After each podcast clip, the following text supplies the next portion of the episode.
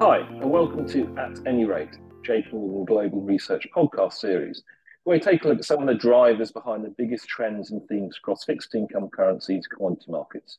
I'm Francis Diamond from the European Rate Strategy team, and today I'm joined by Allan Monks, our UK economist, to discuss the upcoming February BOE meeting and some of our views around UK rates markets. We are recording this podcast on January 26th. My comments today are based on my latest Global Fixed Income Markets Weekly publication, which is available to institutional clients of JP Morgan on our JP Morgan Markets website.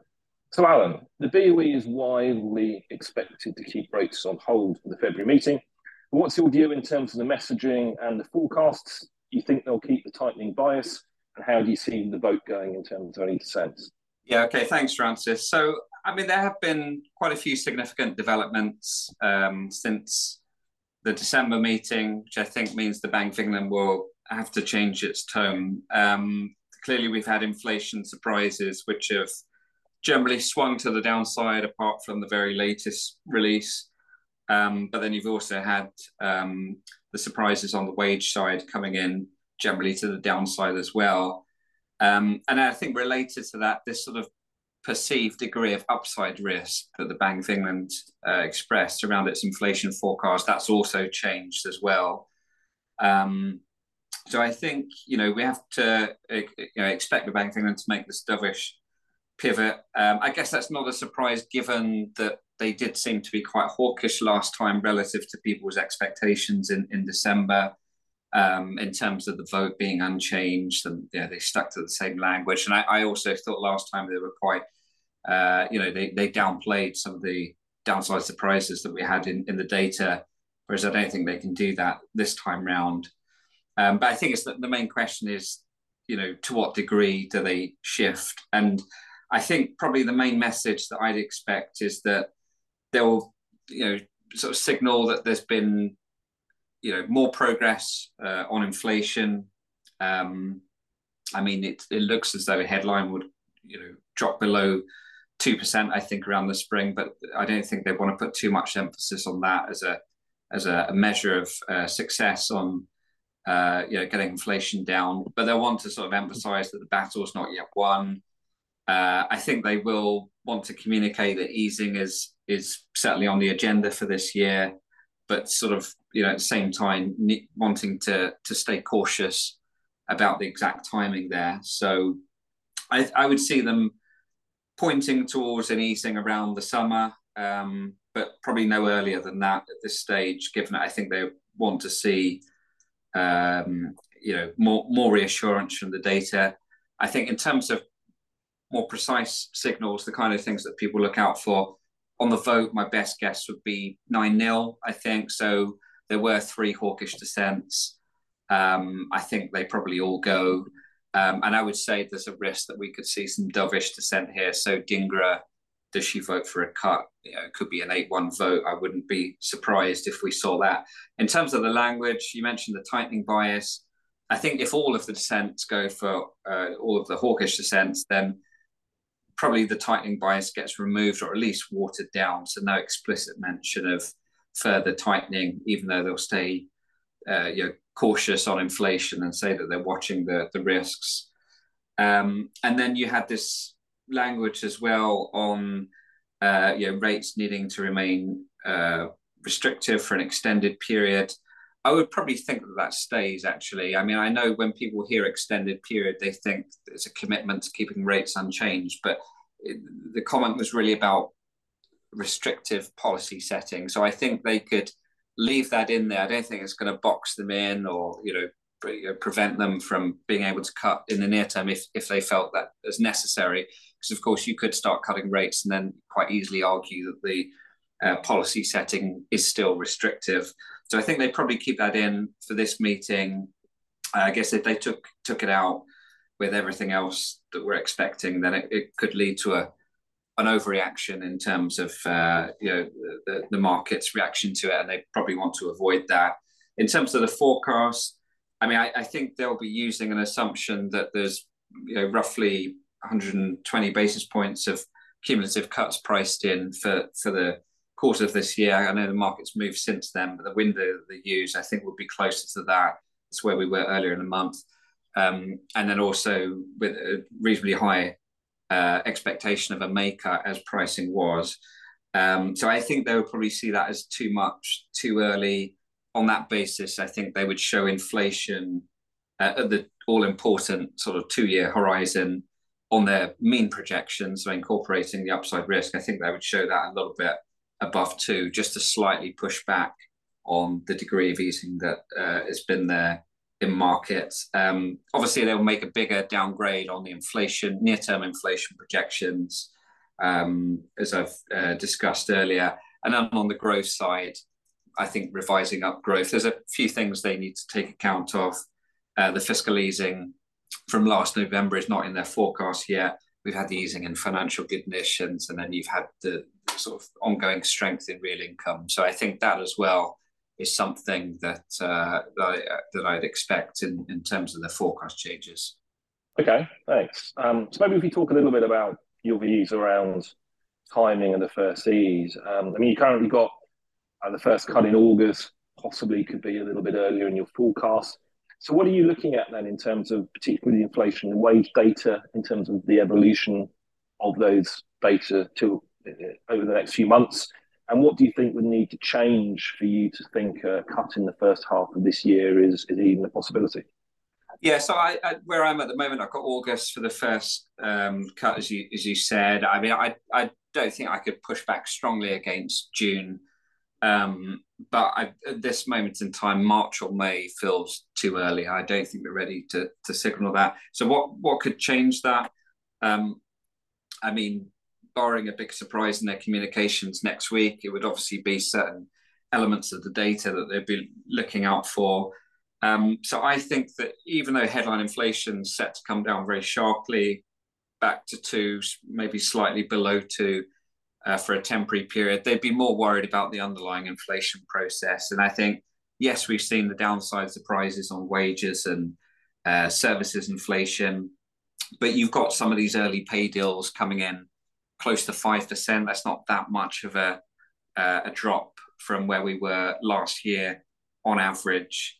Um, and then this kind of, I guess you could call it a super core measure that the Bank of England devised in um, uh, in December, this sort of stripped down measure of services inflation that they've been drawing attention to on a sort of annualized run rate that's still running at five, five and a half percent. So I think if you and, and then we've also got this survey that the Bank of England is doing, its agent survey of pay expectations from businesses this year. So if if these kind of indicators have still got five percent attached to them, you know, within that kind of ballpark, I think they would still say pretty cautious, and you know, you would still be expecting core inflation to be kind of getting stuck close to sort of three percent on a on a run rate basis, and that would feel like it's um, yes, it's progress, but still slow progress, and the last mile is hardest, etc. So I think we would need to see those kind of indicators uh, change. For example, if you had the average earnings data, which have had a, a, a clear weak patch, if they didn't show much of a rebound, and then you were sort of running closer to three or four percent, I think that would be a significant change rather than the five percent in my forecast. And then if you saw this kind of super core measure, um, you know, instead of running at sort of four and a half, five, getting below four, I think that would be a more significant uh, development and probably a surprise relative to the forecast the Bank of England shows. Um, and then that would open up the door uh, for a, a, cut that's earlier than assumed in my forecast. Okay. Um, so maybe let's just talk a little bit about the international backdrop and the Fed. There's a lot of focus amongst market participants in terms of timing, start of Fed cuts. JP Morgan call is for June, but definitely there's some people and market participants out there thinking a March ease is, is possible. Uh, we'll see next week, obviously, with the Fed meeting in terms of any signaling around that. But uh, it, it's a very common question for people to try to link central banks globally. So, if there was a Fed ease in March, would that change the way you're thinking about the BOE? Do you think that changes the way the BOE, BOE can act? Um, any thoughts in terms of how you see that? Yeah, I mean, clearly, as, as we discussed before, there is a strong correlation between you know Bank of England Fed moves, and the pricing uh, for that. But I, I, do think sometimes people sort of look at that and then you know, maybe make the mistake of thinking that there's a strong causal relationship between the two. You know, the Fed leading the uh, the Bank of England, and I, you know, of course there are direct influences. There's a currency channel, perhaps a little bit of um, how can I say a bit of groupthink between the way that the you know central banking community thinks about issues. So I'm not trying to dismiss any of that, but I do think the main reason for that correlation is that it's really the underlying data um, that's driving those central bank decisions that is correlated, whether you look at you know growth or inflation, uh, spare capacity measures. So I think you know if if the Fed did move in March, you know one of the reasons for that might be that there's further downside surprises on inflation. Um, so then if you were to see the same thing happening in the UK inflation data, then yes, it would open up the possibility for the Bank of England to go earlier, you know, in the first half of this year. But I, I would I would certainly look at the issue in terms of you know data dependency, and I think that would be driving uh, the Bank of England's decisions. And of course, I think that's appropriate because we did end up with a situation last year where at least in the first half, it did look as though the UK was kind of showing a different trend from elsewhere in terms of inflation surprises. It kind of decoupled uh, for a period of time before, you know, uh, showing further convergence. So I think the Bank of England has also got its own issues in terms of needing to build up confidence that you know the the end is in sight here in terms of the inflation overshoots. So if we just turn to markets now uh, a little bit, do you agree with what's priced in uh, for the Bank of England at the moment, Francis? And what's your view generally on, on UK rates? Well, I think it's fair to say market pricing is is reasonably in line with, the view you have in terms of timing and, probably where we think rates should be by the end of the year. So we've got 25 basis points cut fully priced for June, about 100 basis points at the end of this year. So not a million miles away from, where you're thinking, and certainly where our views sit. I guess what we've seen over the past couple of weeks is, is certainly sterling markets have underperformed. We've seen a backup in sterling rates pretty much across the curve. I think some of that is just a little bit on the data flow in terms of the PMI, but also we've seen uh, a bit of a dovish move yesterday uh, from the ECB. So I think the way we look at this is probably market pricing is not um, specifically out of line or, or particularly um, uh, different from sort of our, our, central forecasts. But just from a risk reward standpoint, I think if we're looking at a, a BOE that's shifting to, uh, as you say, a dovish pivot with some, let's say, uncertainty just around exactly how the language is, um, is developing and evolving over the next uh, few months and through through the spring, I think we probably want to have some long exposure at the front end of the UK curve. Um, and as I said, the backup has probably got us to levels whereby that risk reward around a bit of a dovish pivot from the central bank and, and the BOE particularly does make long exposure uh, look attractive. We tend to prefer that through sort of money market flatteners. We do like being long the sort of one year, one year forward part of the curve as well that's mainly a bit more of you in terms of where we think terminal rate pricing can get to. And, and, as we've discussed and has been the case for some time, the idea of observational equivalence in the data between hard landing and soft landing clearly doesn't give you a lot of visibility yet in terms of exactly uh, how the next 12 months, 18 months pan out at a global level. I think we look at market pricing, a trough in terminal rate for the Bank of England that's around about 3.4%. I think that's still probably restrictive. Um, that still probably feels a bit high at the end of an easing cycle. Um, so I think we would like to get exposure to sort of that part of the curve and, and basically be be long duration um, in some form, mainly at the front end, um, and with a bit, a bit of a tactical view. And I think our sense has been we're in an environment where clearly the data is not deteriorating fast enough to put urgency. As you said, it doesn't look like uh, cuts in the next couple of months look, look likely. So I think that does mean um, we may be in ranges for a little bit, but with yields towards the top end of those ranges, we do like long exposure here and, and particularly targeting sort of money market flatteners at the front end. Right. Okay. And what about the long end of the curve? Any strong views there? Well, you, have definitely seen a bit of a, an underperformance across the market. I think it's notable when you look at the 10 year and 30 year part of the curve and forwards in that region. There's been some decent underperformance against uh, euro rates. to the point whereby certain long end forwards um, on a cross market basis against euro forwards are almost back to their LDI crisis levels in terms of those yield spreads. And I think what is notable here is there's been a bit of a decoupling of some of these long forwards versus the front end. It, it's not really shifting BOE versus ECB rate hike expectations that are driving this. I think maybe there's there's a bit of a focus now as the, March budget approaches, um, possibility of tax cuts, the possibility of it, uh, it's still extending high levels of UK gilt issuance with a BOE that probably is still running QT sales in the background. I think this adds a little bit of this sort of risk premium and term premium to the, the, the sort of forwards in the, in the intermediate and, and, longer part of the curve.